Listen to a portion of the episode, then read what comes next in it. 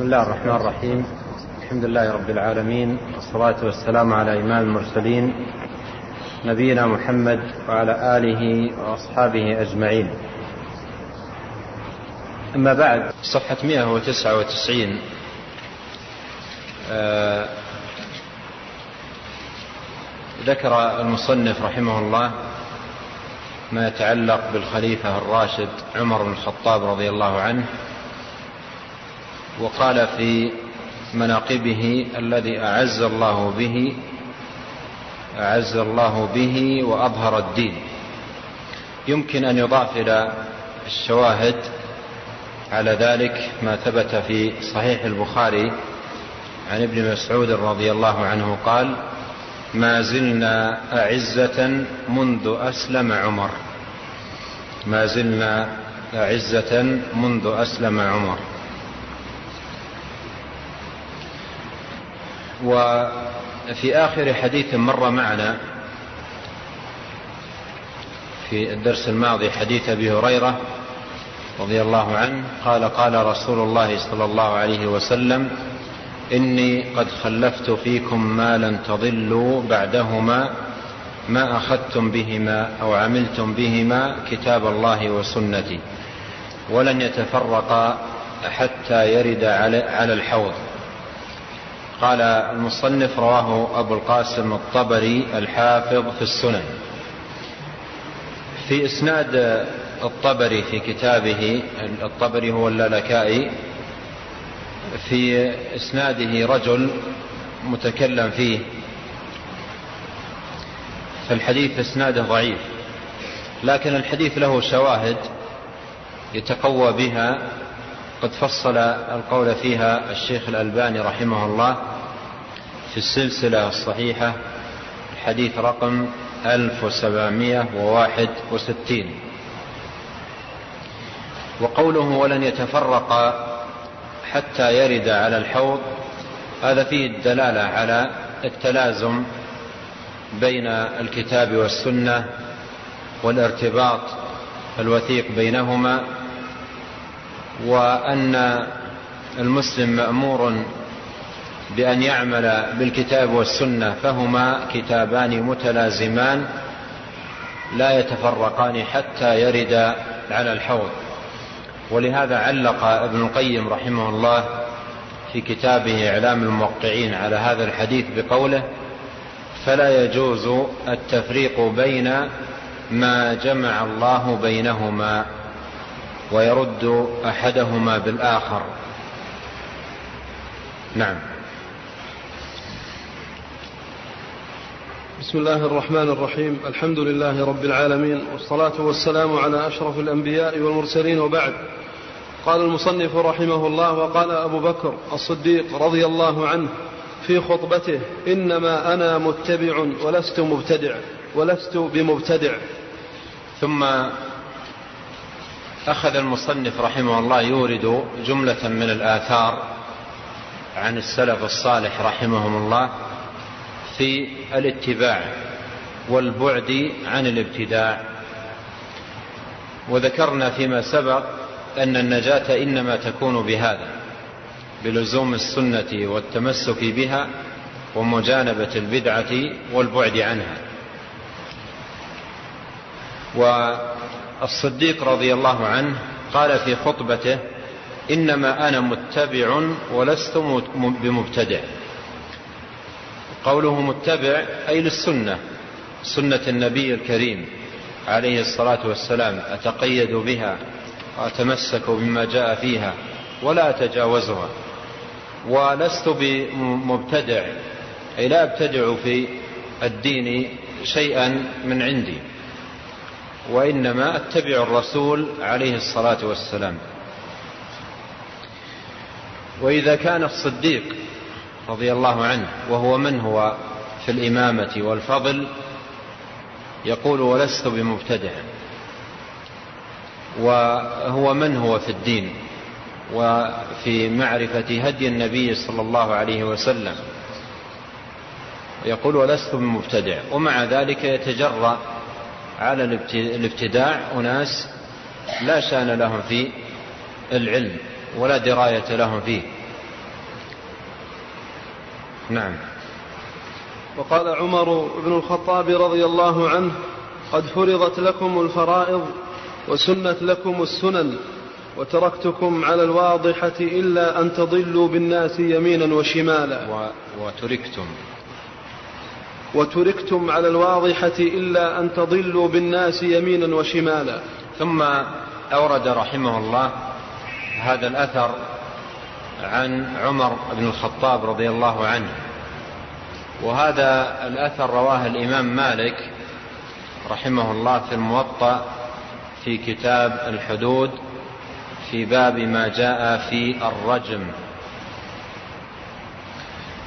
آه تلاحظون هذا في الهامش في باب ما جاء في الرجم. آه وله قصة. ألا وهي أن عمر رضي الله عنه لما حج في السنة التي توفي فيها وخرج من منى وذهب إلى الأبطح كوم كوما أو كثيبا من الرمل وألقى عليه رداءه واستلقى على ذلك الكثيب. ثم رفع يديه ودعا الله عز وجل. قال اللهم إني إن سني قد كبرت وقوتي قد ضعفت ورعيتي قد اتسعت. فاقبضني إليك غير مضيع ولا مفرط. ورجع إلى المدينة ولما وصل المدينة, المدينة خطب للناس خطبة قال فيها أيها الناس قد فرضت لكم الفرائض إلى آخره. قال أحد الرواة وكل هذا في الموطأ قال أحد الرواة فلم ينسلخ شهر ذي الحجة إلا وقد قتل رضي الله عنه. ولهذا فهذه الوصية تعد من أواخر وصايا الخليفة الراشد عمر بن الخطاب رضي الله عنه. وهي في مجملها وصية بالاتباع اتباع السنة سنة النبي صلى الله عليه وسلم. قد بين رحمه الله في وصيته أن السنة والدين قد بين الفرائض والسنن. وما مات صلى الله عليه وسلم حتى أتم الله به الدين وأكمله ولم يبقى شيء من الدين لم يبين ولم يوضح ولم يبقى كذلك أمام الناس إلا الامتثال والاتباع والاقتفاء لآثار الرسول عليه الصلاة والسلام. ولهذا من أعظم الأصول التي يبطل بها الابتداع بيان كمال الدين وهي قاعدة قاعدة كمال الدين أي أن الدين كامل. فإذا آه، أؤمن أو سلم بهذه القاعدة وهذا الأصل العظيم فبهذا يتبين بطلان البدع وبطلان الإحداث في دين الله تبارك وتعالى. وهذا الأصل يبنى عليه إبطال البدع وهذا تلاحظونه في بيان عمر رضي الله عنه. قد فرضت لكم الفرائض وسنت لكم السنن وترك وتركتم على الواضحة. أي أن دين الله تام كامل لا نقص فيه بأي وجه من الوجوه. فما الموجب للابتداع؟ دين الله تم. إذا أراد الإنسان أن يتقرب إلى الله عز وجل فليتقرب إليه بدينه الذي شرعه وأتمه ولم يمت رسوله عليه الصلاة والسلام حتى أتم الله به الدين وأكمله. قال وتركتم على الواضحة إلا أن تضلوا بالناس يمينا وشمالا. يعني تفترق بكم الأهواء والسبل. وهذا مأخوذ من حديث النبي صلى الله عليه وسلم الذي رواه ابن مسعود أن النبي صلى الله عليه وسلم خط خطا مستقيما وعلى جنبتيه سبل خطوط صغيرة. وقال هذه السبل وعلى كل سبيل منها شيطان يدعو إليه. وهذا صراط الله المستقيم. وتلا قول الله تعالى وأن هذا صراطي مستقيما فاتبعوه ولا تتبعوا السبل فتفرق بكم عن سبيله. ولهذا قال عمر إلا أن تضلوا بالناس يمينا أو شمالا يعني تخرج عن الصراط المستقيم والجادة السوية والسبيل, والسبيل الواضحة التي ترككم عليها رسول الله صلى الله عليه وسلم. نعم. وقال عبد الله بن مسعود رضي الله عنه إنا نقتدي ولا نبتدي ونتبع ولا نبتدع ولن نضل ما تمسكنا بالأثر. ثم أورد هذا الأثر عن ابن مسعود رضي الله عنه أنه قال إنا نقتدي إنا يعني الصحابة عموما ويبين النهج الذي كانوا عليه والمسلك الذي كانوا عليه. قال إنا نقتدي أي بالنبي الكريم عليه الصلاة والسلام نقتدي بهديه ونترسم خطاه ونلزم غرزه ونتمسك بسنته. إنا نقتدي ولا نبتدي أي لا نبتدئ شيئا من الدين من قبل أنفسنا ولا نأتي بشيء من الدين ابتداء من عند أنفسنا. وإنما حالنا في الدين الاقتداء بما كان عليه الرسول الكريم عليه الصلاة والسلام. ومن كان على الأثر فهو على الطريق كما جاء عن السلف. من كان على الأثر فهو على الطريق يعني على الطريق الصحيحة القويمة التي رسمها النبي الكريم عليه الصلاة والسلام. ونتبع ولا نبتدع وهذا نظير قول الصديق رضي الله عنه. نتبع النبي عليه الصلاة والسلام ولا نبتدع شيئا في الدين من قبل, من قبل أنفسنا. ولن نضل ما تمسكنا بالأثر.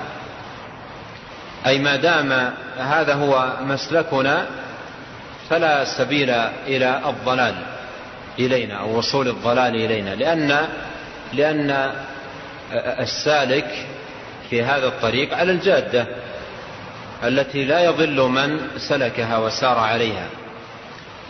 والذي يضل الذي يحيد وينحرف عن هذه الجادة هو الذي يدخل في متاهات الأهواء ودروب الباطل أما الذي يمضي على هذه الجادة فإنه لن يضل. أفمن يمشي مكبا على وجهه أهدى أم من يمشي سويا على صراط مستقيم. ثم إن ابن مسعود رضي الله عنه جاء عنه آثار كثيرة في ذم البدع والتحذير منها وذلك لأنه وقف على بدايات ظهور البدع وبدايات ظهور المبتدعة ونشأتها. فلهذا كثرت كلمات آه، ونقول عنه وآثار في ذم البدع والتحذير منها. وتجدون طرفا منها في في أول المجلد الثاني من كتاب الإبانة لابن بطة العكبري رحمه الله. وفي هذا الموضع الذي أحلتكم إليه في نقول واسعة جدا وعظيمة النفع في هذا الباب جمعها ابن بطة رحمه الله عن الصحابة ومن اتبعهم بإحسان في فضل الاتباع والتحذير من الابتداع. نعم. ثم قال رحمه الله وروى الأوزاعي عن الزهري أنه روى أن النبي صلى الله عليه وسلم قال لا يزني الزاني حين يزني وهو مؤمن. فسألت الزهري ما هذا؟ فقال من الله العلم وعلى الرسول البلاغ وعلينا التسليم. أمروا أحاديث رسول الله صلى الله عليه وسلم كما جاءت. وفي رواية فإن أصحاب رسول الله صلى الله عليه وسلم أمروها. ثم أورد هذا الأثر عن الأوزاعي رحمه الله أن الزهري روى أن النبي صلى الله عليه وسلم قال لا يزني الزاني حين يزني وهو مؤمن.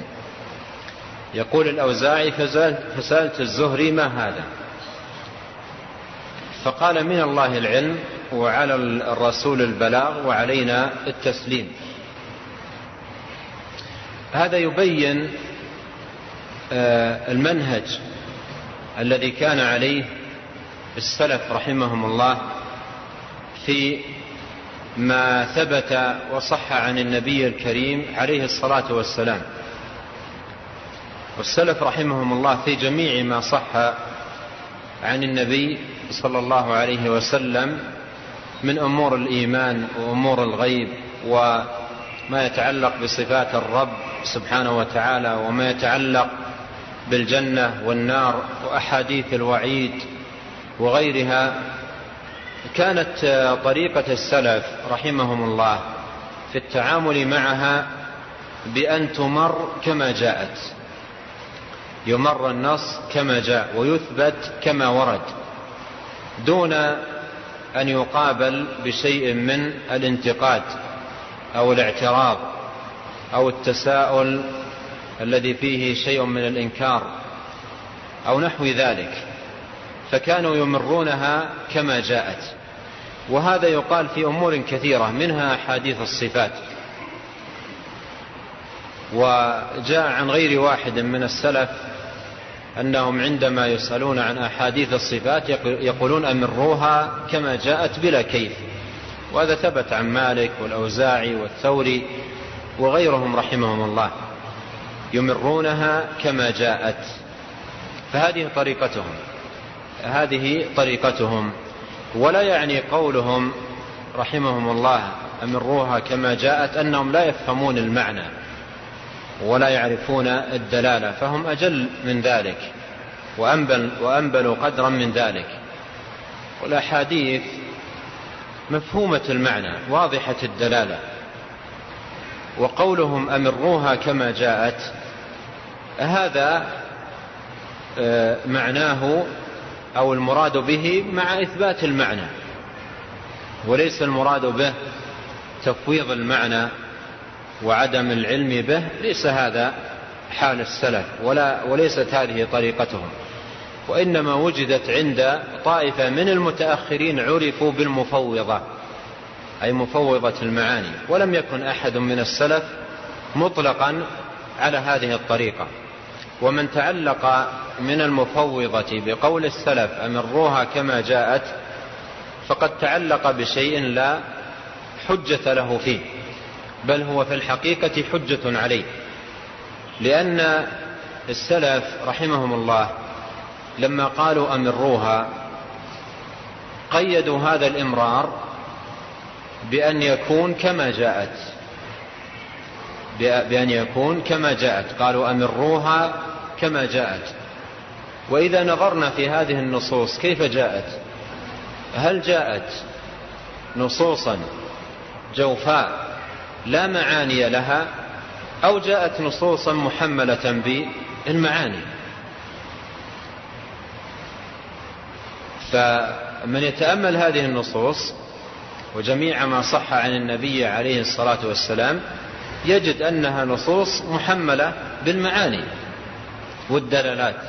إذا إمرارها كما جاءت بإثبات معناها الذي جاءت محملة به. فهذا هو مرادهم بقولهم إمرارها بقولهم أمروها كما جاءت.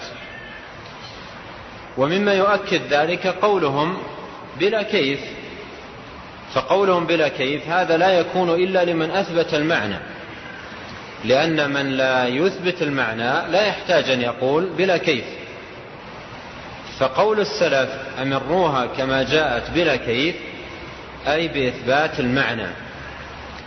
فهذا الحديث وغيره من الأحاديث التي أمرها السلف رحمهم الله كما جاءت هو بإثبات المعنى. قال الزهري الأوزاعي من الله العلم. أي بيان الدين وأمور الشريعة والأحكام الحكم لله والشرع لله يحكم بما يشاء ويشرع ما يريد سبحانه. فالعلم من الله والدين من الله والتشريع لله والحكم لله سبحانه وتعالى. قال من الله العلم وعلى الرسول البلاغ. والرسول مهمته إبلاغ كلام مرسله. ليست مهمة الرسول أن ينشئ شيئا من قبل نفسه ينسبه إلى من أرسله وإنما مهمته الإبلاغ وما على الرسول إلا البلاغ. هذه مهمة الرسول. فقال وعلى الرسول البلاغ. آه الذي من الله آه تحقق شرع ما أراد من عباده والذي على الرسول حصل على التمام والكمال بلغ البلاغ المبين ووضح آه، الدين وأبان الحجة وبقي الذي على الناس. قال وعلينا التسليم يعني أن نسلم لكل ما جاء به رسول الله صلى الله عليه وسلم. فلا وربك لا يؤمنون حتى يحكموك فيما, فيما شجر بينهم ثم لا يجدوا في أنفسهم حرجا مما قضيت ويسلموا تسليما. فالمسلم ليس أمامه تجاه أحاديث النبي عليه الصلاة والسلام إلا أن يتلقاها بالقبول والرضا والتسليم. قال وعلينا التسليم. ثم بين المنهج. ثم بين المنهج الذي كان عليه السلف رحمهم الله. قال أمروها أمروا أحاديث رسول الله أمروا أحاديث رسول الله صلى الله عليه وسلم كما جاءت وفي رواية فإن أصحاب رسوله صلى الله عليه وسلم أمروها أي كما جاءت. هذا هو المنهج. قد عرفنا فيما سبق أن إمرارها كما جاءت إنما يكون بإثبات معناها الذي دلت عليه. ولما نتأمل في هذا الحديث حديث لا يزني الزاني حين يزني وهو مؤمن. نجد أن معناه ظاهر لأن فيه لأن فيه إيمانا منفيا. فيه, فيه إيمان منفي لا يزني الزاني حين يزني وهو مؤمن. فهنا إيمان منفي. هذا الإيمان المنفي هل هو نفي لأصل الإيمان؟ بمعنى أن من فعل هذا الأمر الذي هو الزنا أو السرقة أو الانتهاب كما في بقية الحديث هل هو انتفاء لأصل الإيمان بمعنى أن من فعل ذلك ينتقل من الملة ويخرج من الدين أو أن هذا انتفاء لكمال الإيمان الواجب أو أنه نفي لكمال الإيمان الواجب؟ إذا تأملنا نصوص الشريعة في هذا الباب نجد أن الإيمان لا ينفى آه، إلا لانتفاء كماله الواجب. نفي الإيمان في النصوص إنما يكون بانتفاء كماله الواجب ودون ودونه عندما ينفى رتبة وهي رتبة الإسلام. عندما يخرج أو ينفى من هذه الدائرة فدون ذلك رتبة الإسلام. فهو لا ينتقل منه إلى الكفر وإنما ينتقل إلى الإسلام. وهذا أيضا يتضح بمقارنة هذا الحديث ببقية الأحاديث. هذا حديث وعيد من أحاديث الوعيد. وهناك أحاديث وعد. وعندما يأخذ الإنسان في هذا المقام أحاديث الوعيد مجردة عن أحاديث الوعد يشتط وينحرف به الفهم. كما أن من أخذ بأحاديث الوعد وأهمل أحاديث الوعيد يشتط.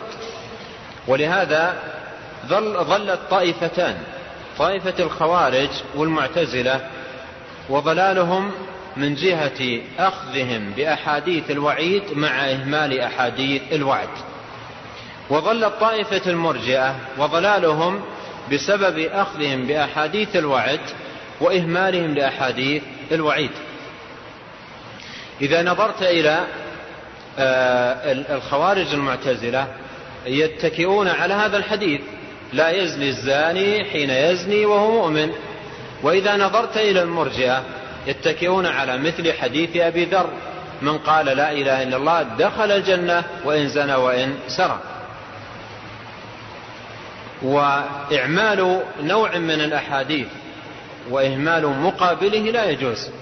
والطريقة القويمة والمسلك الصحيح أن يجمع بين أحاديث الوعد وأحاديث الوعيد وعلى ضوء ذلك يخرج الإنسان بالحكم.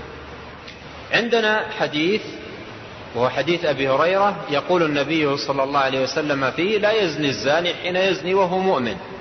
وهناك أحاديث دلت على أن من ارتكب كبيرة لا يكفر بها كالزنا والسرقة وغيرها إذا ارتكبها لا يكفر بها ولا يكون كافرا بفعلها مجرد الفعل.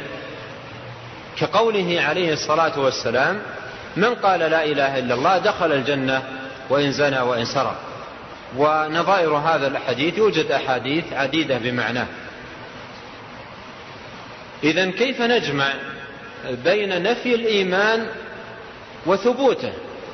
يعني هذا فيه نفي للإيمان وذاك فيه ثبوت للإيمان. حديث أبي ذر فيه إثبات للإيمان لمن فعل هذه الأمور. الجمع بينها يتضح بما ذكره العلم أن النفي هنا ليس نفيا لأصل الإيمان بمعنى أن من زنى خرج من الدين وانتقل من الملة وإنما المنفي كمال آه، آه، آه، كمال ذلك كماله الواجب. وهذا يأتي في لغة العرب كثيرا يعني هذا النوع وهذا الأسلوب في النفي وهذه الطريقة تأتي في لغة العرب كثيرا. يعني العرب تقول لا رجل إلا زيد هل مرادهم أن من سواه ليس برجل مطلقا ليس فيه أي معنى من معاني الرجولة؟ لا. لكن مرادهم كامل. أيضا ما جاء في بعض النصوص لا عيش إلا عيش الآخرة. لا يعني أن الدنيا ليس فيها عيش. الدنيا فيها عيش. مثل قوله صلى الله عليه وسلم وأصلح لي دنياي التي فيها معاشي فيها عيش. فإذا المنفي الكمال ليس الأصل. وهذا يأتي في النصوص كثيرا. يعني ينفى الشيء ويراد كماله. والكمال المنفي آه، هناك كمال واجب وهناك كمال مستحب. ولا يصح أن يقال المنفي هنا الكمال الإيش؟ المستحب. لأن ترك الزنا وترك السرقة وترك الانتهاب ونحو ذلك من الكبائر هذا من واجبات الدين. فإذا من زنى وسرق آه، آه، انتفى عنه كمال الإيمان الواجب. انتفى عنه كمال الإيمان الواجب. ومعنى قوله لا يزني الزاني حين يزني وهو مؤمن أي كامل الإيمان الإيمان الواجب. فهو بزناه أو سرقته أو كبيرته التي ارتكبها انتقص إيمانه الواجب بحسب ذلك. ولهذا عقيدة السلف رحمهم الله في مرتكب الكبيرة أو من يسمى أو من يسمون بعصاة الموحدين أو الفاسق الملي منهجهم في هؤلاء أنه آه، مؤمن ناقص الإيمان أو مؤمن بإيمانه فاسق بكبيرته.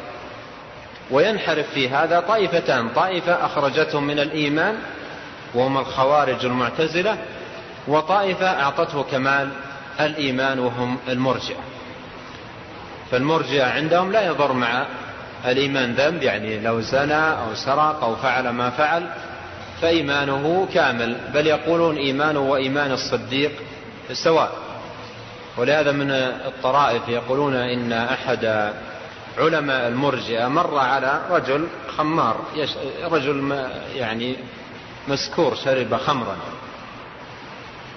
فهذا مخمور شتمه شتم هذا الرجل شتمه وآذاه. فالتفت عليه ذاك المرجئ وقال له هذا جزائي جعلت إيمانك وإيمان جبريل سواء. هذا جزائي جعلت إيمانك وإيمان جبريل سواء. يعني هذا الجزاء تقابلني بالضرب وبالأذى. فالمرجئة يعني هذا انحرافهم والتعلق بأحاديث الوعد وإهمال أحاديث الوعيد والخوارج المعتزلة على الضد أخذوا بأحاديث الوعيد وأهملوا أحاديث الوعد.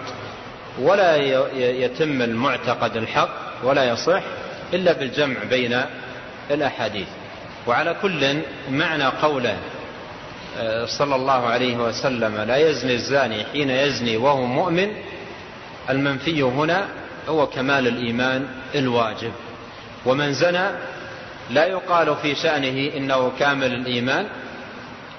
وأين يقال كامل الإيمان؟ والنبي صلى الله عليه وسلم قد قال هنا لا يزني الزاني حين يزني وهو مؤمن. ولا يقال خرج من الإيمان. وكيف يقال قد خرج من الإيمان؟ والنبي صلى الله عليه وسلم قال من قال لا إله إلا الله دخل الجنة وقد وإن زنى وإن سرق. ولاحظ الجمع بين الأحاديث يعطي اعتدال وتوازن لا يمكن أن يكون إلا بالجمع بينها وبدون هذا الجمع يحصل الانحراف. وأيضا بما قدمت تعلمون أن السلف رحمهم الله لما قالوا أمروا أحاديث رسول الله صلى الله عليه وسلم كما جاءت أي بإثبات المعنى الذي دلت عليه. وأيضا هناك معنى آخر يقصدونه أن, أن مثل أحاديث الوعيد تترك بدون تفسير. يعني حتى تبقى هيبتها وقوتها وزجرها وردعها للعوام. وهذا ملحظ يلحظ بعض السلف ويقولون تمر كما جاءت أي تقرأ على العوام كما هي كما جاءت حتى تكون أبلغ في الزجر والنهي عن الكبائر والذنوب. نعم. ثم قال رحمه الله وقال عمر بن عبد العزيز رضي الله عنه سن رسول الله صلى الله عليه وسلم وولاة الأمر بعده سننا. الأخذ بها تصديق لكتاب الله واستكمال لطاعته. وقوة على دين الله ليس لأحد تغييرها ولا تبديلها. ولا النظر في رأي من خالفها. فمن اقتدى بما سن اهتدى. ومن استبصر بها بصر. ومن خالفها واتبع غير سبيل المؤمنين. ولاه الله ما تولى. وأصلاه جهنم وساءت مصيرا. ثم أورد هذا الأثر عن عمر بن عبد العزيز رضي الله عنه. وعمر رضي الله عنه آه، جاء عنه آثار ونقول كثيرة في الترغيب في السنة والحث عليها والحث على الاتباع والتحذير من البدع. وجاء عنه آثار كثيرة وعظيمة في العقيدة وتقريرها وقد جمعها أحد الباحثين في رسالة في الجامعة الآثار المروية عن عمر بن عبد العزيز في العقيدة. وهي آثار آه، قوية ومتينة في تقرير السنة وبيان المعتقد والتحذير من البدع والأهواء. أورد المصنف رحمه الله هذا الأثر عنه رحمه الله ورضي عنه. أنه قال سن رسول الله صلى الله عليه وسلم وولاة الأمر بعده سننا. آه، عرفنا فيما سبق آه، مثل قول أبو بكر الصديق رضي الله عنه وقول عمر وقول بقية الصحابة إنا نقتدي ولا نبتدي إنا نتبع ولا نبتدع. ولهذا السنن التي يعني جاء بها من بعد الرسول عليه الصلاة والسلام ليس المراد أنهم أتوا بشيء في الدين لم يأتي به الرسول عليه الصلاة والسلام.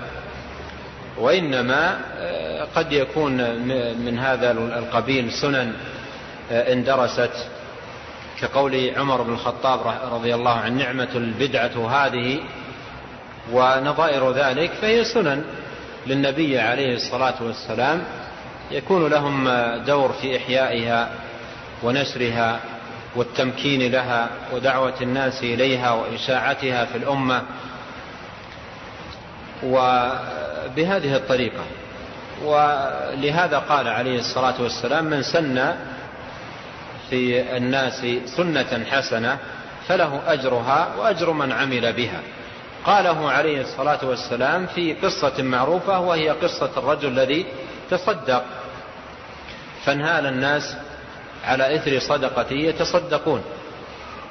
فالرجل سن سنة حسنة وهذه السنة الحسنة ليست أمرا في الدين أتى به هو من قبل نفسه وإنما الصدقة مشروعة في كتاب الله وسنة نبيه صلوات الله وسلامه عليه.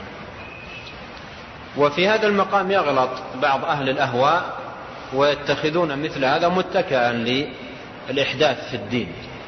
والإحداث في الدين في كل وقت وحيم باطل ودين الله تام وكامل ولم يمت صلى الله عليه وسلم حتى أتم الله به الدين وأكمله. قال آه الأخذ بها تصديق لكتاب الله واستكمال لطاعة الله.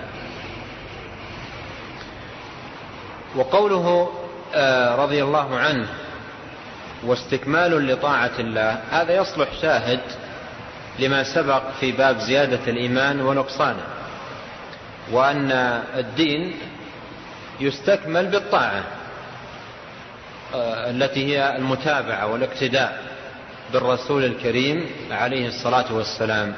وقد ذكر بعض أهل العلم هذا الأثر عن عمر شاهدا على زيادة الإيمان ونقصانه. واستكمال لطاعة الله وقوة على دين الله تبارك وتعالى. ليس لأحد تغييرها ولا تبديلها. ولا النظر في رأي من خالفها. فهذا الشأن الذي ينبغي أن يكون عليه المسلم تجاه السنن لا يغير ولا يبدل ولا ينظر في آراء المخالفين لهذه السنن وإنما يتمسك بها. وينهج نهجها ويلزم آه، هذه الآثار والسنن الثابتة عن الرسول الكريم صلى الله عليه وسلم. قال فمن اقتدى بها فمن اقتدى بما سنوا اهتدى ومن استبصر بها بصر ومن خالفها واتبع غير سبيل, سبيل المؤمنين ولاه الله ما تولى وأصلاه جهنم وساءت, وساءت مصيرا. ويشهد لهذا قول الله تعالى ومن يشاقق الرسول من بعد ما تبين له, له الهدى ويتبع غير سبيل المؤمنين نوله جهنم نوله ما تولى ونصله جهنم وساءت مصيرا. نعم. وقال الأوزاعي رحمه الله اصبر على السنة وقف حيث وقف القوم وقل فيما قالوا وكف عما كفوا. واسلك سبيل سلفك الصالح فإنه يسعك ما وسعهم. ثم ذكر المصنف أورد المصنف رحمه الله هذه الوصية عن الإمام الأوزاعي رحمه الله في الحث على الصبر على السنة وتأملوا قوله الصبر اصبر على السنة. والطاعة عموما لا بد فيها من صبر لا بد من صبر على طاعة الله. قال الله تعالى لنبيه صلى الله عليه وسلم فاصبر لحكم ربك فإنك بأعيننا. وهذا يتناول قوله لحكم ربك يتناول الصبر على الطاعة والصبر عن المعصية والصبر على أقدار الله المؤلمة لأن الحكم حكم الله نوعان حكم شرعي وديني وهذا يتناول الأوامر والنواهي وحكم كوني قدري وهذا يتناول المصائب. فأمره بالصبر لحكم الله. ومن ذلك يعني من الصبر لحكمه الصبر على طاعة الله والصبر على سنة النبي صلى الله عليه وسلم. وقد يبتلى الإنسان في هذه الحياة بصوارف عن السنة والصواد عن عن التمسك بهدي النبي الكريم عليه الصلاة والسلام. يسمي أهل العلم هذه الصوارف العوائق. سماها ابن القيم رحمه الله العوائق. قال العوائق التي تعوق الإنسان في, في طريقه وفي سيره إلى الله ثلاثة عائق الشرك وعائق البدعة وعائق المعصية. أما عائق الشرك فبتجريد التوحيد أو إخلاص التوحيد وأما عائق البدعة فبلزوم السنة وأما عائق المعصية فبالبعد عنها والتوبة منها إذا وقع الإنسان فيها. الشاهد أن الإنسان يبتلى في هذه الحياة بأمور وفتن وصوارف عن السنة فليصبر على سنة النبي صلى الله عليه وسلم. والصبر هو حبس النفس. الصبر هو حبس النفس أن يحبس الإنسان نفسه على السنة ويلزم نفسه بها إلى أن يتوفاه الله عز وجل. قال وقف حيث وقف القوم. المراد بالقوم الذين لا يشقى من سلك سبيلهم وهم الصحابة ومن اتبعهم بإحسان. أولئك القوم الذين لا يشقى من اتبعهم وتمسك بهم. فقف حيث وقفوا يعني لا تتجاوز خطاهم وأقدامهم ومسارهم. تنظر ماذا فعلوا فتفعل. وتقف حيث وقف ولا تتجاوز ذلك. وهم لم يتجاوزوا ما وقفوا عنده من شدة لزومهم للسنة وتمسكهم بها وحرصهم عليها. فقف حيث وقفوا. وهم عندما وقفوا إلى هذا الحد حد السنة فلم يتجاوزوه لم يقفوا عن عجز أو عن عدم قدرة. بل كما قال بعض السلف إما الأوزاعي أو غيره قال وببصر نافذ كفوا. يعني كفهم عن التجاوز أو عن الإحداث أو عن الآراء أو عن الأمور التي وقعت عند أهل الأهواء. كف السلف عنها ليس عن عجز وعدم قدرة وإنما لعلمهم أنها لا خير فيها. ولو كان فيها خير لسبقونا إليها لأنهم هم السباقون إلى كل خير. وهذا معنى قوله قف حيث وقف القوم وقل فيما قالوا. يعني إذا أردت أن تقول قولا فقل فيما قال السلف ولا تزد على قولهم. وأهل العلم يقولون إياك أن تقول في مسألة ليس لك فيها إيمان يعني من السلف. فأنت قل فيما قالوا لأنهم أهل هدى. وأهل حق وأهل بصيرة في دين الله تبارك وتعالى. فقل فيما قالوا. وكف عما كفوا. يعني الشيء الذي كف عنه السلف كف عنه. واعلم أن الخوض فيه مما لا خير فيه. لأنه لو كان, لو كان في الخوض فيه آه، خير لماذا؟ لخاض السلف فيه. فعدم خوضهم دل على أنه لا خير فيه. فكف عما كفوا. واسلك سبيل سلفك, سلفك الصالح فإنه يسعك ما وسعهم وقد قال بعض أهل العلم في مثل هذا المقام من لم يسعه ما وسع السلف فلا وسع الله عليه. السلف وسعتهم السنة وعاشوا عليها ودافعوا عنها وماتوا عليها وهم في أعلى في, في رفيع درجات الخير. والسبق والفضل والنبل. فمن لم يسعه هذا الذي وسع السلف فلا وسع الله عليه. نعم. وقال نعيم بن حماد رحمه الله من شبه الله بخلقه فقد كفر ومن أنكر ما وصف الله به نفسه فقد كفر وليس ما وصف الله به نفسه تشبيها. هذا يتعلق أيضا الاتباع والتمسك بما كان عليه السلف رحمهم الله ولا سيما في باب الصفات. وما من مسألة من مسائل الدين إلا والناس فيها طرفان. آه، غلو وجفاء وتوسط. ما هناك مسألة من مسائل الدين إلا والناس فيها طرفان. غلو وجفاء وتوسط. وأهل السنة والجماعة دائما يتوسطون. والتوسط إنما يكون بلزوم السنة والسنة وسط والناس ينقسمون فيها إلى من يغلو ويجفو ويتوسط بالبقاء على السنة. فهنا يبين الوسطية التي عليها السلف في صفات الله. يقول السلف وسط بين المشبهة والمعطلة. السلف وسط في الصفات بين المشبهة والمعطلة. المشبهة هم الذين يقولون في صفات الله إنها كصفات خلقه. كما قال الإمام أحمد رحمه الله المشبه هو الذي يقول يد كيدي وسمع كسمعي وبصر كبصري. والله تعالى يقول ليس كمثله شيء وهو السميع البصير. والمعطلة هم الذين ينفون صفات الله ويجحدونها ولا يؤمنون بها. فالسلف وسط بين المشبهة والمعطلة وعندهم في هذا الباب أصلان عظيمان يقوم عليهما مذهبهم في الصفات فيه إبطال لهذين المذهبين وهما الإثبات بلا تمثيل والتنزيه بلا تعطيل.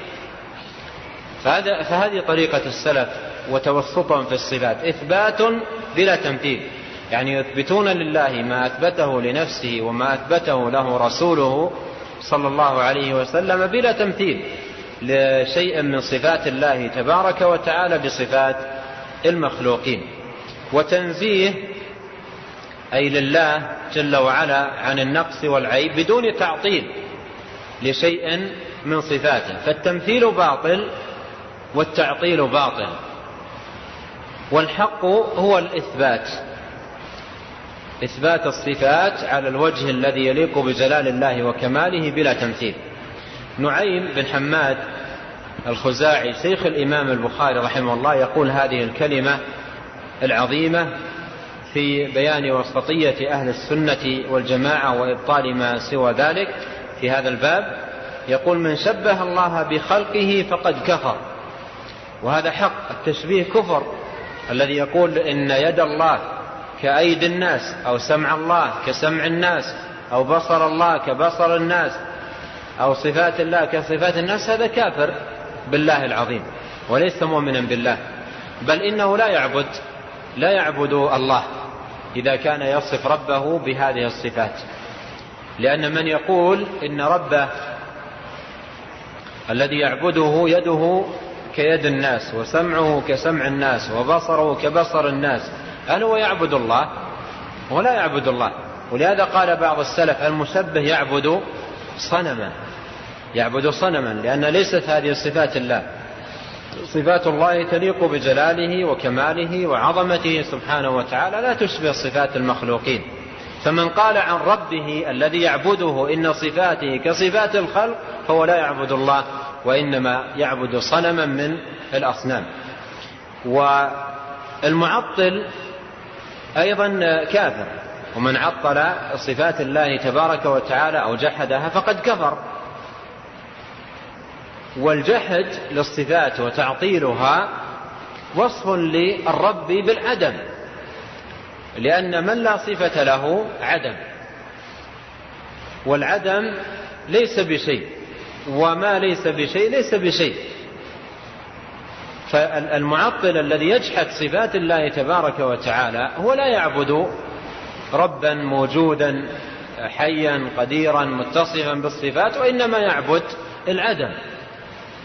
ولهذا يعني تتمة الكلمة من المعطل يعبد, المعطل يعبد عدما والمشبه يعبد صنما والموحد يعبد إلها سميعا بصيرا.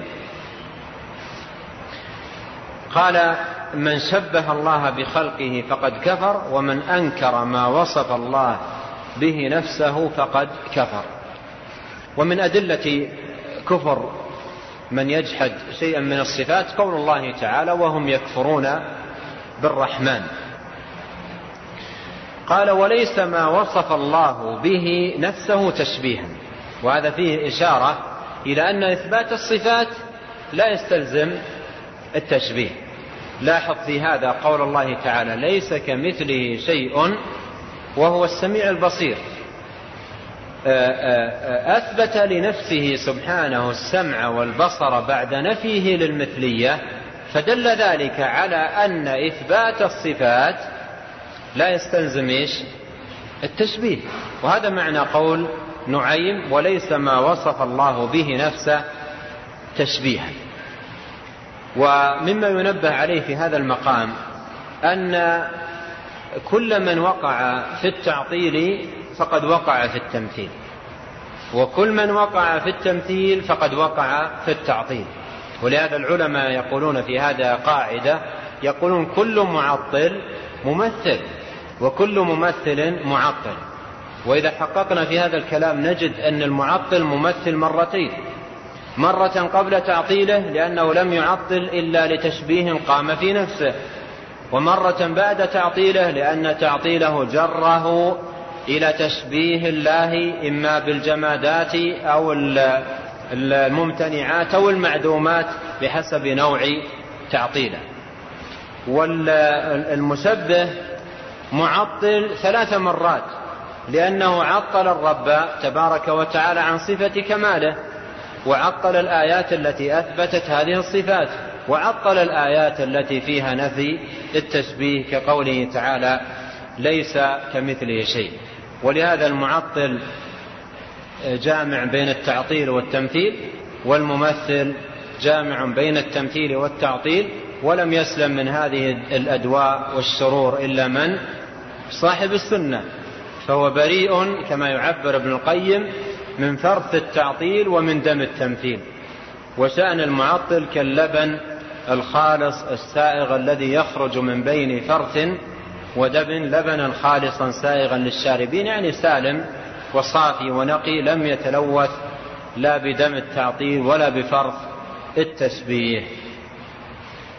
نعم.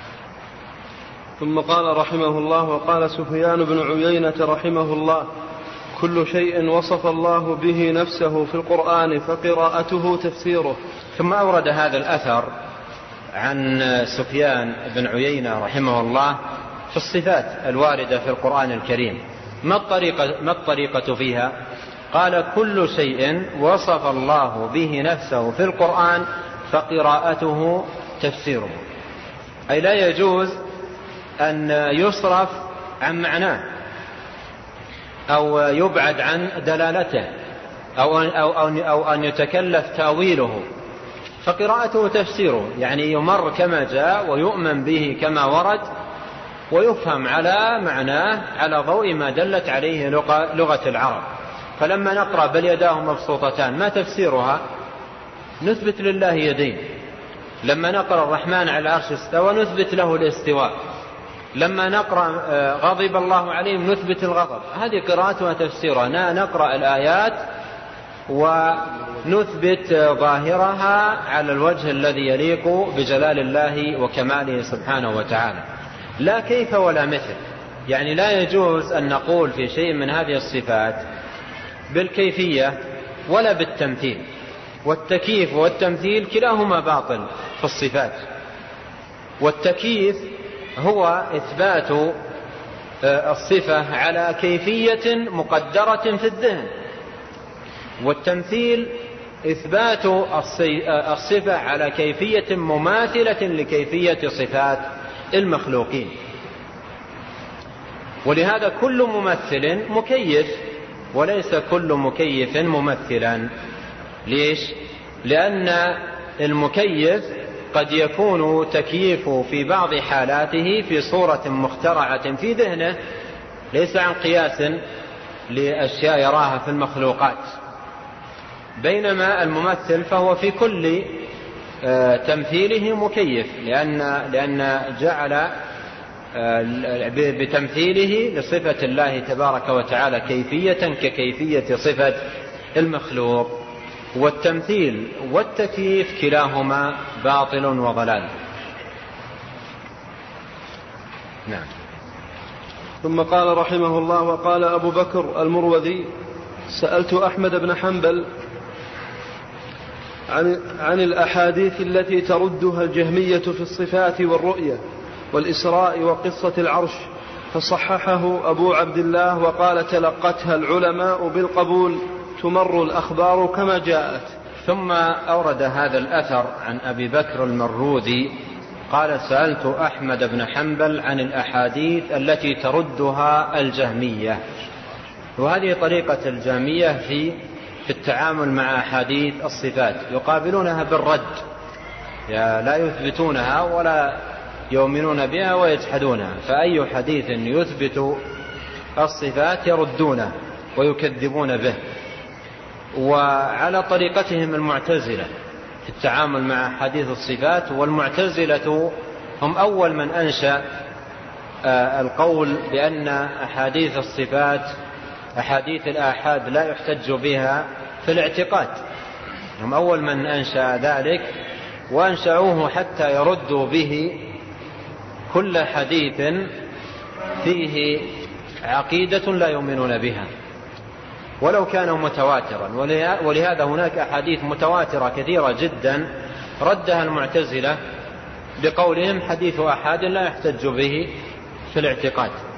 والقوم ليسوا أهل الحديث لا يدرون ما المتواتر من الآحاد ولكن قاعدة ومتكة جعلوها للرد لرد كل حديث لا يوافق عقيدتهم. وإذا كان الحديث يوافق عقيدتهم ولو كان موضوعا مكذوبا على النبي صلى الله عليه وسلم ينسون القاعدة ويحتجون به وهذا من أبرز علامات أن القوم أهل أهواء وضلال. سئل الإمام أحمد رحمه الله عن الأحاديث التي تردها الجهمية في الصفات والرؤية والإسراء وقصة العرش فصححه يعني صحح الأحاديث الواردة في ذلك وبين منهج السلف فيها. يعني قال هذه الأحاديث ثابتة وأيضا بين منهج السلف في التعامل مع هذه الحديث هذه الأحاديث. قال تلقاها العلماء بالقبول. تمر الأخبار كما جاءت. تمر الأخبار كما جاءت. وقد سبق أن عرفنا مراد السلف رحمهم الله ومقصودهم بقولهم تمر كما جاءت. نعم.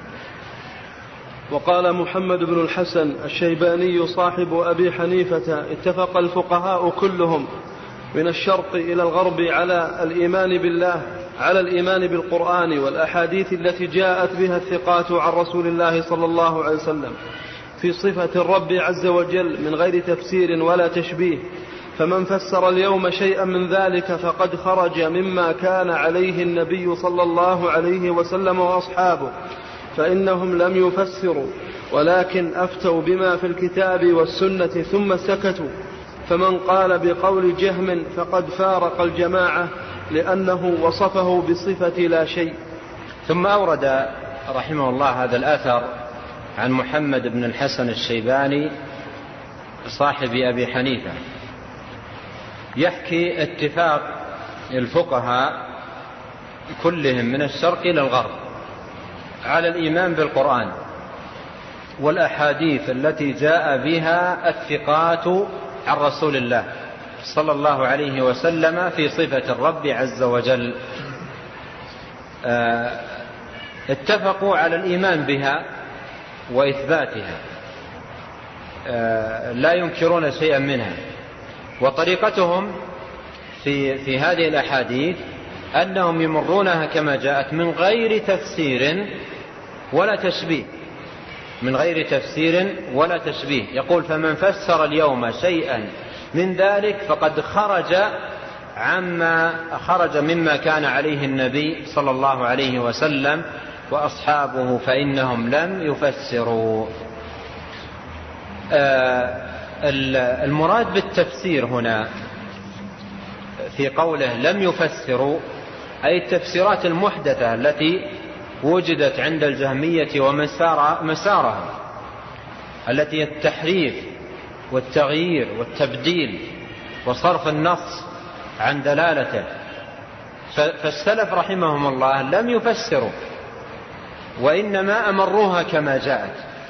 وليس المراد بقوله وكذلك قول من وردت عنه مثل هذه العبارة من السلف مثل أبي عبيد القاسم بن سلام وغيره من السلف ليس مرادهم أن السلف لم يفسروا أي أنهم فوضوا المعنى حاشاهم. يقول مجاهد عرضت القرآن على ابن عباس آية آية أقفه عند كل آية أسأله عن تفسيرها. فهل فسر الصفات ابن عباس لمجاهد وإلا لا؟ فسر الصفات.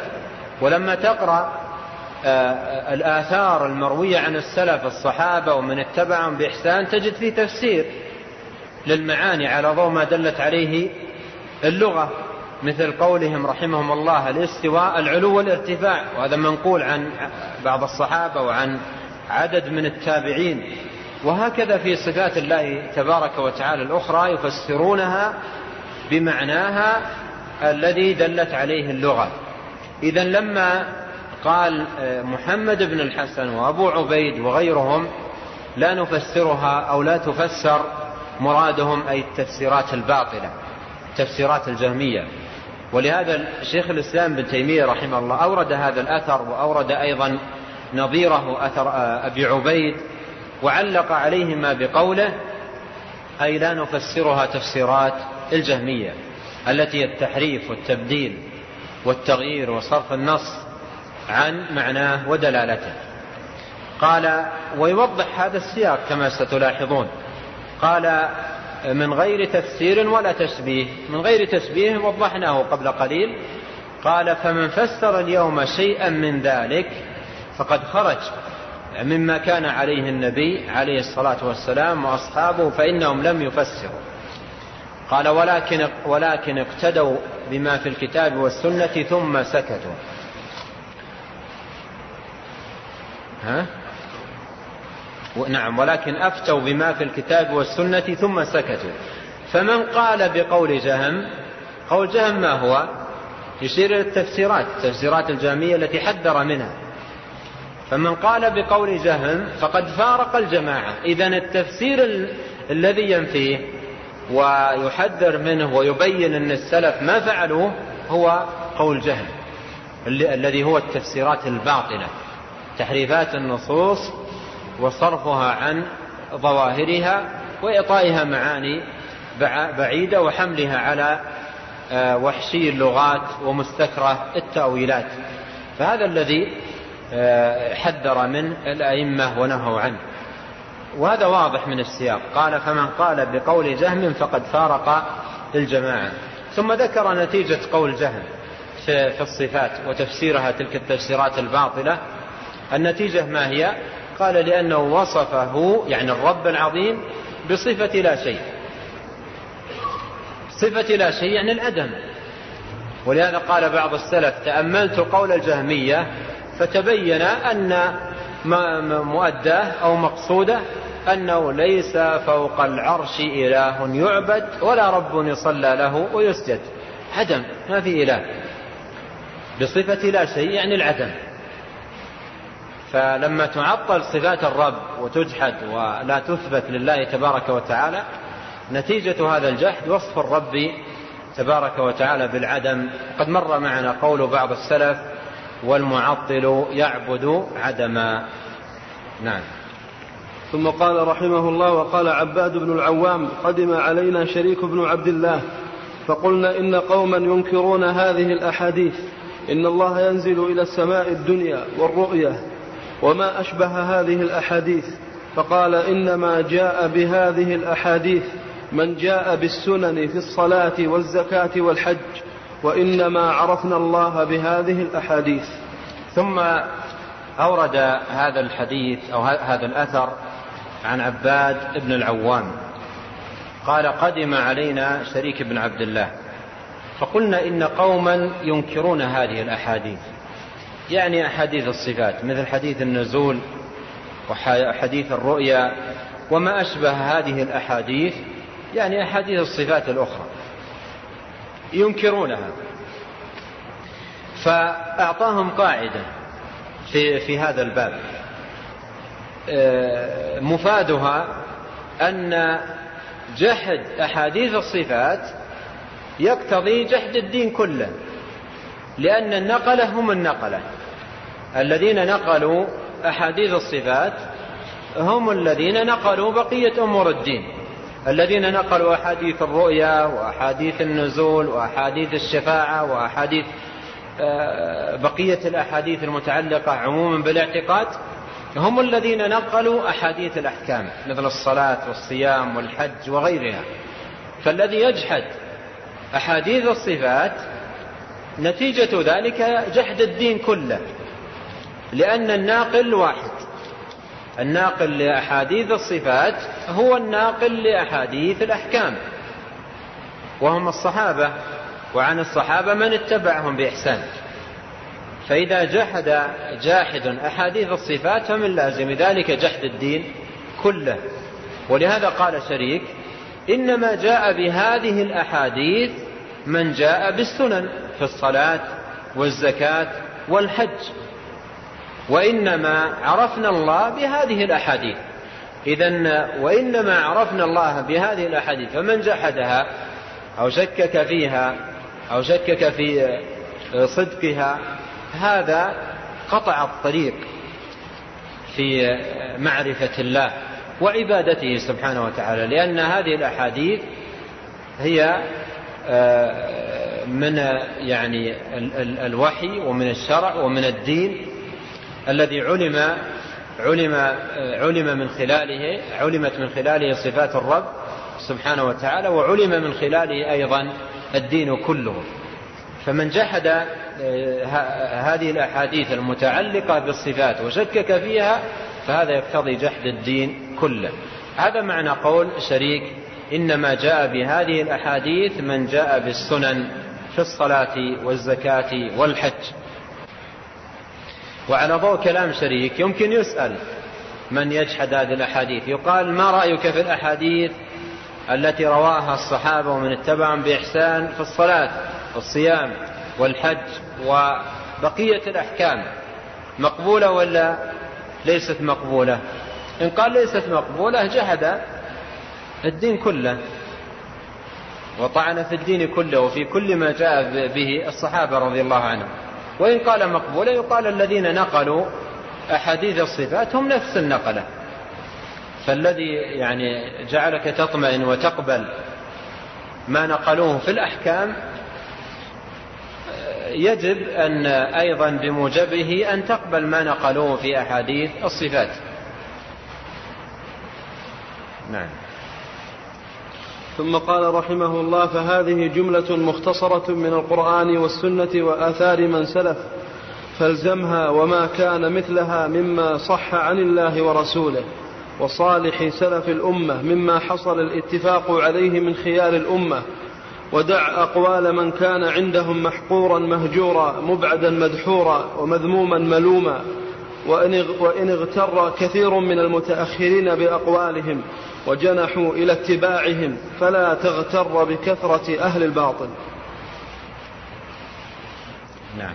فقد روى أو فقد روي عن رسول الله صلى الله عليه وسلم أنه قال بدأ الإسلام غريبا وسيعود غريبا كما بدأ فطوبى للغرباء رواه مسلم وغيره. ثم قال المصنف رحمه الله فهذه جملة مختصرة من القرآن والسنة وآثار من سلف فالزمها. أي في هذا الفصل آه، أورد جملة مختصرة من النصوص في آه، التمسك بالسنة ولزومها والتقيد بما جاء به الرسول عليه الصلاة والسلام وسلوك المسلك المبارك الذي كان عليه السلف الصالح رحمهم الله. قال ويعني يشير إلى أنه لم يأتي بكل شيء وإنما اجتزأ أو اختصر بذكر البعض. قال وما كان مثلها مما صح عن الله ورسوله وصالح سلف الأمة ممن حصل الاتفاق عليه من خيار الأمة. فيعني لم يذكر هو إلا شيئا مختصرا ونبذا يسيرة تتناسب مع هذه الرسالة المختصرة. فأكد على التمسك بالكتاب والسنة ولزوم ما كان عليه السلف رحمهم, رحمهم الله ثم حذر من أقاويل أهل الباطل. قال ودع أقوال من كان عندهم يعني عند السلف محقورا يعني من الحقارة آه، أي حقيرا مهجورا أي مهجور كلامه وأقواله وشخصه محقورا مهجورا مبعدا يعني مطرودا من المجالس لأن السلف رحمهم الله طريقتهم مع دعاة البدع ورؤوس الباطل يخرجونهم من المجالس مثل ما فعل مالك رحمه الله بذلك الرجل الذي سأل عن كيفية الاستواء. ولهذا نظائر يخرجونهم من المجالس ويطردونهم حتى ينزجر الناس وحتى أيضا لعل هؤلاء يرجعون ويتأدبون. قال مبعدا آه، مدحورا مذموما ملوما كل هذه صفات لهؤلاء ثم أيضا يؤكد محذرا يقول وإن اغتر كثير من المتأخرين بأقوالهم وجنحوا إلى اتباعهم فلا تغتر بكثرة أهل الباطل.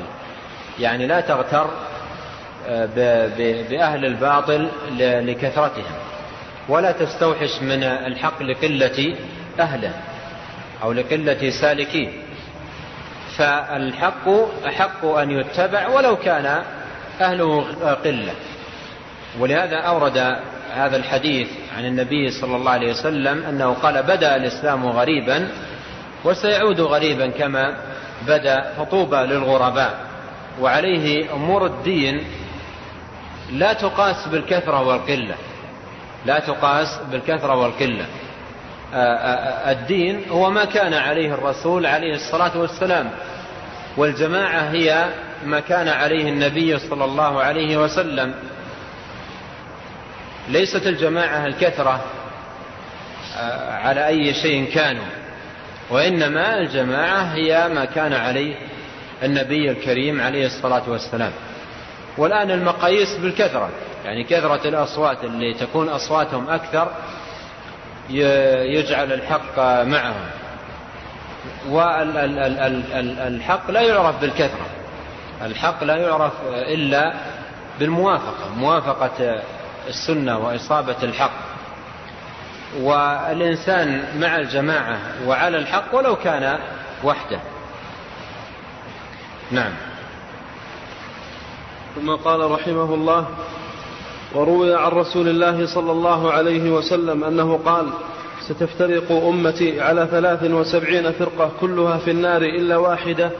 وفي رواية قيل فمن الناجية؟ قال ما أنا عليه وأصحابي رواه جماعة من الأئمة. ثم أورد هذا الحديث وهو معروف عند أهل العلم بحديث الافتراق. وهو من علامات النبوة نبوة النبي صلى الله عليه وسلم. قال وستفترق هذه الأمة على ثلاث وسبعين فرقة. والأمر وقع طبقا لما أخبر. عليه الصلاة والسلام وجدت الفرق وكثرت وتعددت وتشعبت. فقال ستفترق هذه الأمة على ثلاث وسبعين فرقة كلها في النار. وهذا من أحاديث الوعيد. والقول فيها كالقول في بقية أحاديث الوعيد. قال كلها في النار. أي من كان من هذه الفرق أو من كان على هذه الأقوال أو هذه المذاهب الباطلة فهو في النار. وهذا حكم في حكم عام مطلق. وإلحاق الوعيد بالمعينين ممن ارتكبوا الأمر الذي توعد فيه بالكتاب والسنة متوقف على وجود شروط وانتفاء موانع.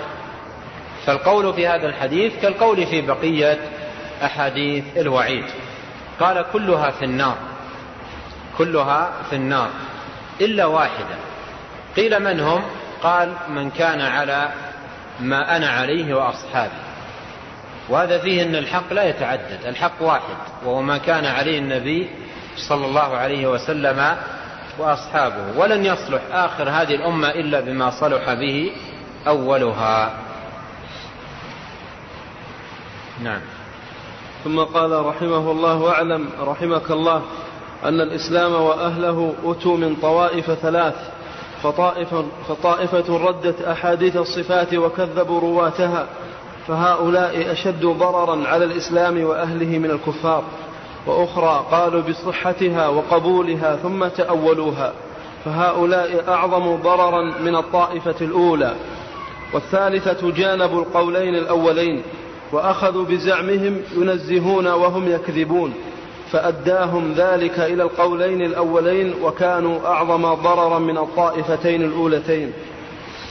فمن ماشي. فمن السنة اللازمة السكوت عما لم يرد فيه نص عن الله ورسوله أو يتفق المسلمون على إطلاقه وترك التعرض, وترك التعرض له بنفي أو إثبات فكما لا يثبت إلا ب... فكما لا يثبت إلا بنص شرعي كذلك لا ينفى إلا بدليل سمعي. ثم ثم قال المصنف رحمه الله واعلم يعني يا صاحب السنة ويا من يريد لنفسه العقيدة الصحيحة الصافية النقية المتلقاة من كتاب الله وسنة نبيه عليه الصلاة والسلام رحمك الله. وهذا دعاء منه رحمه الله لمن اطلع على كتابه بالرحمة بأن يرحمه الله. وأن الإسلام وأهله أتوا من طوائف ثلاث وهو الآن يتحدث عن ما يتعلق بصفات الرب سبحانه وتعالى. قال أتوا من طوائف من طوائف ثلاث. يعني الخلل والانحراف الذي وجد في باب الصفات وجد بسبب آه، طوائف ثلاث وبين مذاهبها. آه، قال فطائفة ردت أحاديث الصفات. ردت أحاديث الصفات وكذبوا رواتها فهؤلاء أشد ضررا على الإسلام وأهله من الكفار.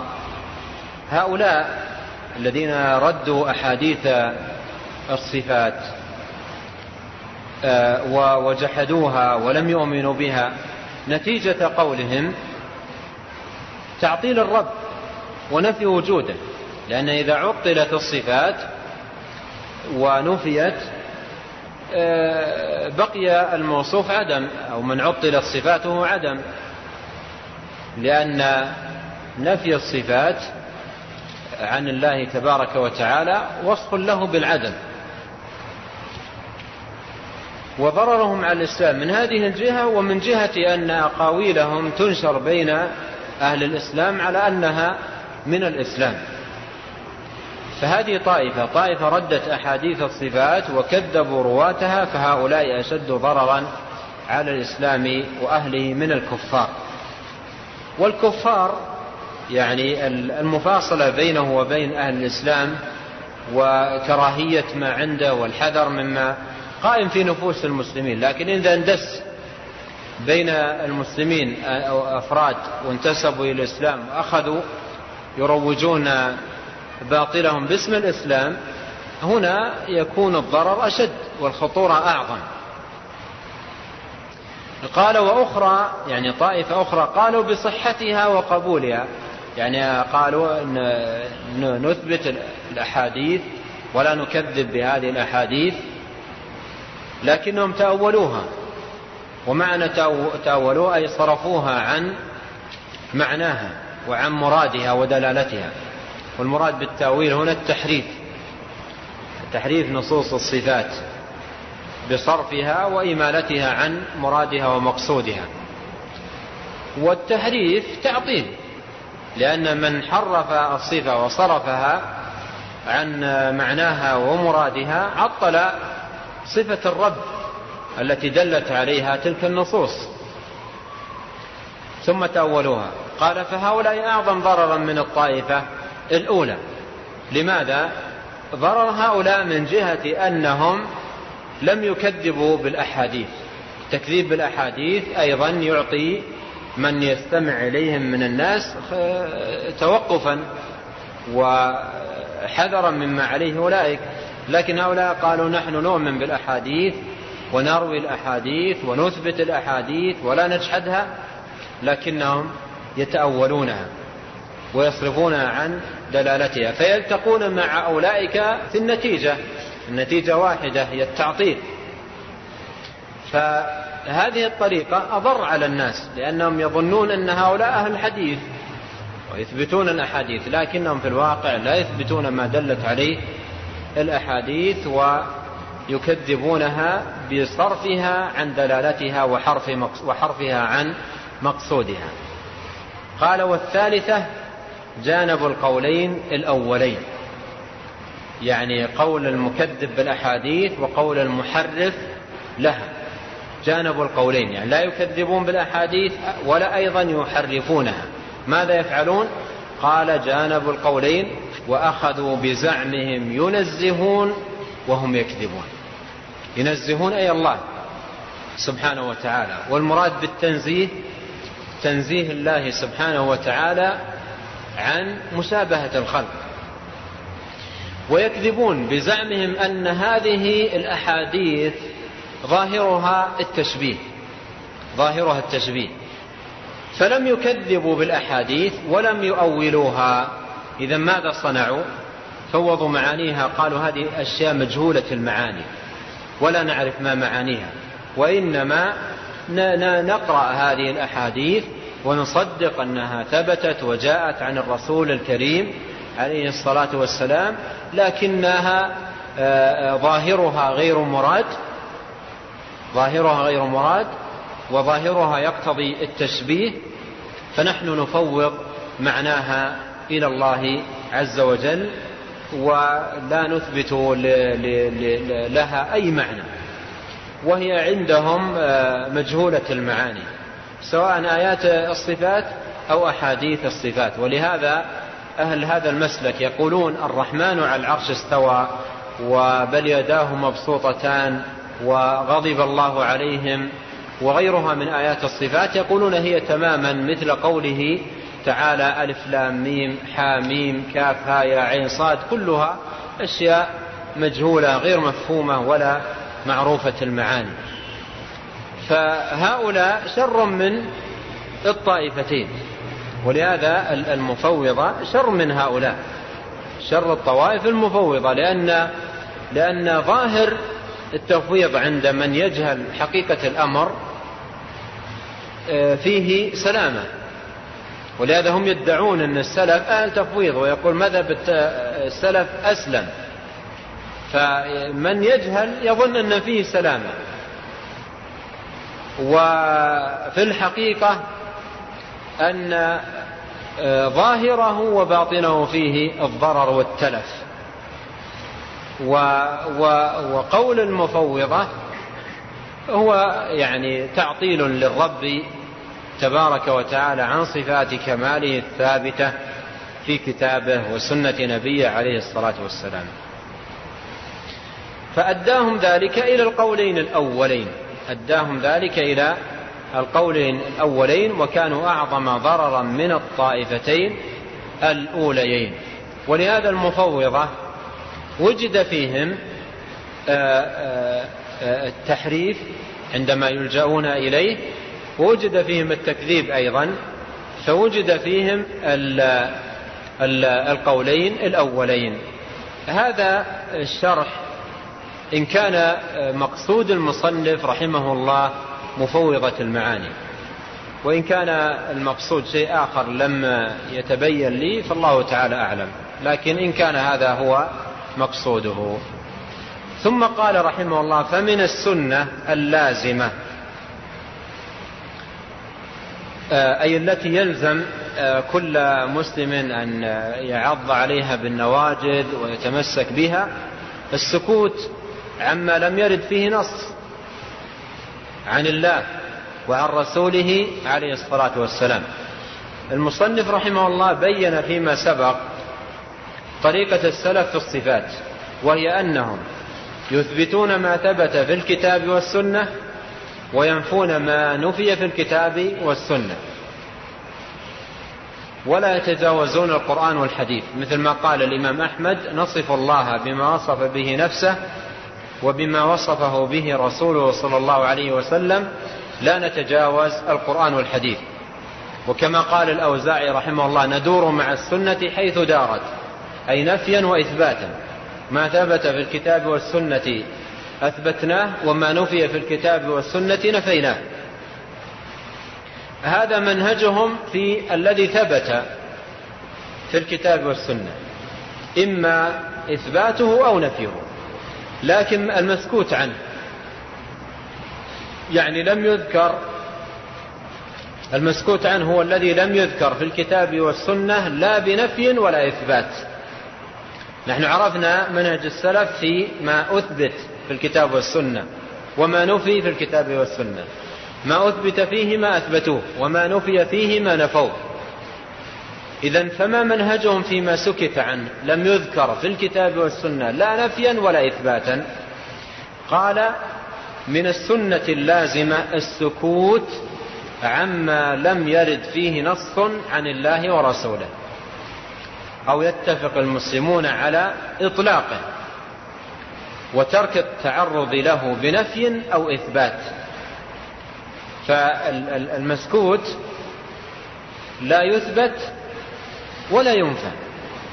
لا يثبت ولا ينفى ولا يتعرض له لا بإثبات ولا نفي.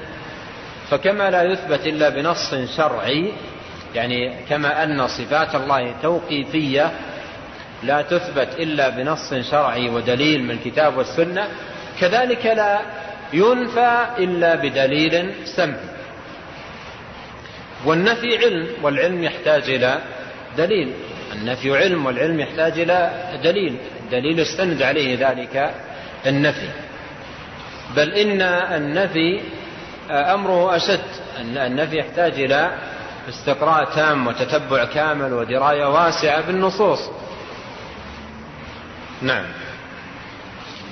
ثم قال رحمه الله نسأل الله سبحانه أن يوفقنا لما يرضيه من القول والعمل والنية وأن يحيينا على الطريقة التي يرضاها ويتوفانا عليها وأن يلحقنا بنبيه وخيرته من خلقه محمد المصطفى وآله وصحبه ويجمعنا معهم في دار كرامته إنه سميع قريب مجيب. ثم ختم رحمه الله بهذه الدعوة.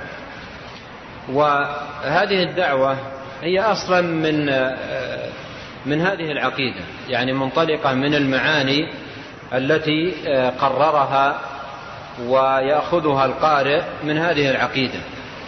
فدعا بدعوة تنطلق من المعاني التي قررت في هذا الكتاب. فقال نسأل الله سبحانه أن يوفقنا لما يرضيه من القول والعمل والنية. ونحن مر معنا أن هذا هو الإيمان عند أهل السنة والجماعة قول وعمل ونية. ويسأل الله عز وجل أن يوفق يعني الجميع لما يرضيه من هذا الذي هو القول والعمل والنية. وأن يحيينا على الطريقة التي يرضاها وهي السنة واتباع هدي النبي صلى الله عليه وسلم. ويتوفانا عليها. يعني على أن يحيينا على الطريقة التي يرضاها وهي السنة وأن يرزقنا كذلك الوفاة عليها. وأن يلحقنا بنبيه وخيرته من خلقه محمد المصطفى وآله وصحبه ويجمعنا معهم في دار كرامته إنه سميع قريب مجيب. وهذه الدعوة مباركة وعظيمة وهي لا تتحقق الإنسان إلا بسلوك آه، المعتقد الحق والمنهج الحق الذي كان عليه النبي صلى الله عليه وسلم وهو أن يلزم الإنسان القول والعمل والنية على الطريقة التي كان عليها الرسول عليه الصلاة والسلام. ولا ينال مرافقة النبي عليه الصلاة والسلام والدخول معه في دار الكرامة وهي الجنة. إلا بالعمل. قال الله تعالى ليس بأمانيكم ولا أماني أهل الكتاب من يعمل سوءا يجزى به. ولما قال رجل للنبي صلى الله عليه وسلم أسألك مرافقتك في الجنة قال أعني على نفسك بكثرة السجود. فلا بد من اعتقاد صحيح وعمل جاد وسعي حثيث مع سؤال الله تبارك وتعالى والإستعانة به وطلب الثبات والعون منه تبارك وتعالى فالتوفيق بيده وحده. إنه سميع قريب مجيب. نعم. ثم قال رحمه الله وكل حديث لم نضفه إلى من أخرجه فهو متفق عليه أخرجه البخاري ومسلم في صحيحيهما. ثم ذكر رحمه الله قاعدة له في التخريج في هذا الكتاب سبق أن أشرت إليها. وهو أن أي حديث تركه غفلا بدون أن يذكر من خرجه فهو في الصحيحين. وهذا منه مراعاة للاختصار. فأي حديث مر عليك في هذا الكتاب لم يذكر من خرجه فهو آه، في الصحيحين أي رواه البخاري ومسلم. نعم. آخره شيخ. نعم. ثم قال آخره والحمد لله وحده وصلى الله على سيدنا محمد وآله وصحبه وسلم تسليما كثيرا. والله تعالى أعلم وصلى الله وسلم على نبينا محمد وعلى آله وأصحابه أجمعين.